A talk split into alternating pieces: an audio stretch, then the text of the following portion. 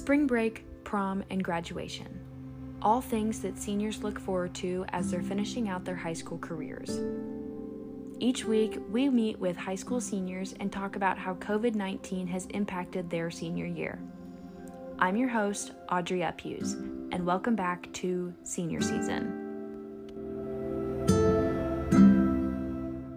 Welcome Hello. back to the second episode of Senior Season. Today, we are talking with Jackson Duffy, a high school senior at Alpharetta, about uh, his senior year and um, how COVID 19 has really impacted that. So, Jackson, um, how are you doing today?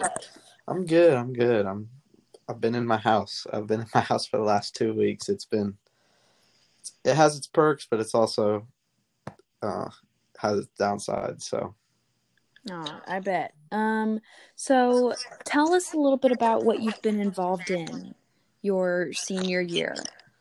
Uh, yeah. So, I am a transit small group leader. I, I lead a bunch of middle school boys at church. Um, I do YMSL, which is a service league that I I do community work around Alpharetta with my mom. Um, I like to make videos. I like to hang out with my friends, and I, I'm super involved in Alpharetta and its community.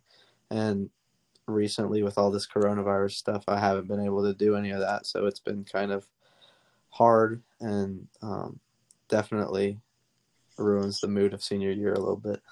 Mm-hmm. So, um, tell us what this experience has been like leading up to COVID 19 and how when school got out the first time. Well, obviously, senior year up until this point had been pretty good. Um, seemed pretty standard. Uh, we hadn't really gotten to do any of the senior activities that they always talk about. Um, and when we had, when I had first heard news of coronavirus, um, I didn't see it as something that would be super serious. Yeah, like you hear about these like epidemics like a few years ago there was ebola and there was there's other stuff around the world. So like you don't necessarily think of it as something that's going to be at this scale. And so i didn't when i first heard this news i, I kind of brushed it off. I didn't think it was significant. And then it started spreading in the united states. You're like oh dang. Um, it's kind of kind of getting close here, and then you hear that a faculty member in Fulton County uh, has it, and that was like the first case, and they had to shut down basically all Fulton County schools because a faculty member had it, and that's when I started to be like, oh man, this this is kind of getting real, and then a week later, we cancel school indefinitely, and now we're here, so. Mm-hmm. Um, so tell us a little bit about what your senior year would have been like, or what, from what you'd heard, what are some of the events that um, coronavirus has unfortunately caused cancellation of? Yeah, so um, there's definitely a bunch of stuff I was looking forward to. Like, I mean, even up till next week, I was supposed to leave for Florida to go hang out with my friends for spring break. Um, we were going to have a, a, really good time and make some memories. And, um, you know, then we have senior prom, and that got postponed, and then inevitably looks like it's going to be canceled. Um, and then graduation, we don't know the situation there. We don't obviously it's got to be postponed. We don't know if it's going to be fully canceled or it's um, it's like we're going to do virtual. We have, we have no idea what's happening there. So um, you know, I think it's kind of sad to see like all these things that normal high school seniors get to experience and that the class of 2020 not it not just like not just me and my friends and the people in the state of Georgia it's like all around the nation that are going through this. So it's kind of an odd experience to be like you're part of a group that is having such a unique circumstance happen to them that literally no other high school class is going to go through. Um, so I think it's it's a unique, sad, and challenging situation for all of us. hmm Um, so for your senior year, how are you dealing with this and what are your emotions towards um basically your senior year getting swept from out from underneath you? Uh, obviously, like I'm sad and I'm like sort of take. I'm not taking it as like a death because obviously it's it's just life and, and we're gonna move forward from this. But obviously, I'm grieving a little bit for my senior year because we were supposed to have all these fun events and they kind of just get taken from you, and that's a, a little bit selfish. But I, I feel like there's a right there for us to be sad and um, I just think um, I know things are going to be brighter in the future, and I got we got so much stuff lined and lined up in front of us. Like I know I am and you are. We're all going to UGA in the fall, and that's something to look forward to. And um, obviously, the next chapter of life, and so there's that. So I'm kind of sad at the moment, but at the same time, I'm just like keeping trying to keep a glass half full attitude as much as I can because I know that this isn't the end of the world, even though it kind of seems like it a little bit. It's not. Mm-hmm. That's awesome. Um, what other? You basically answered my next question.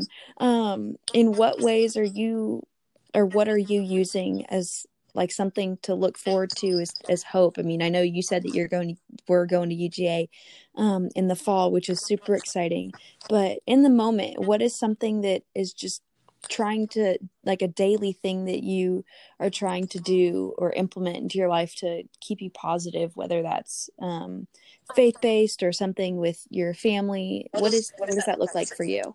Um, I think definitely spending this time with my family because I know in a few months I'm gonna be leaving and, and going out on my own for college, but spending these moments I have in this house with my family, um, keeping in touch with my friends, even though I'm not necessarily allowed to go hang out with them or they're not allowed to come hang out over here. Um, just keeping in touch with them, letting them know that I'm here for them, and um, that even though there's distance, that um, that I still love them, and that no matter what, I'm going to be there. And because it's easy to get swept up in the idea that um, you're lonely or you you never you feel like there's nobody around for you, and just keeping in touch with your friends kind of helps with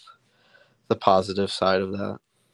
yeah that's awesome um so in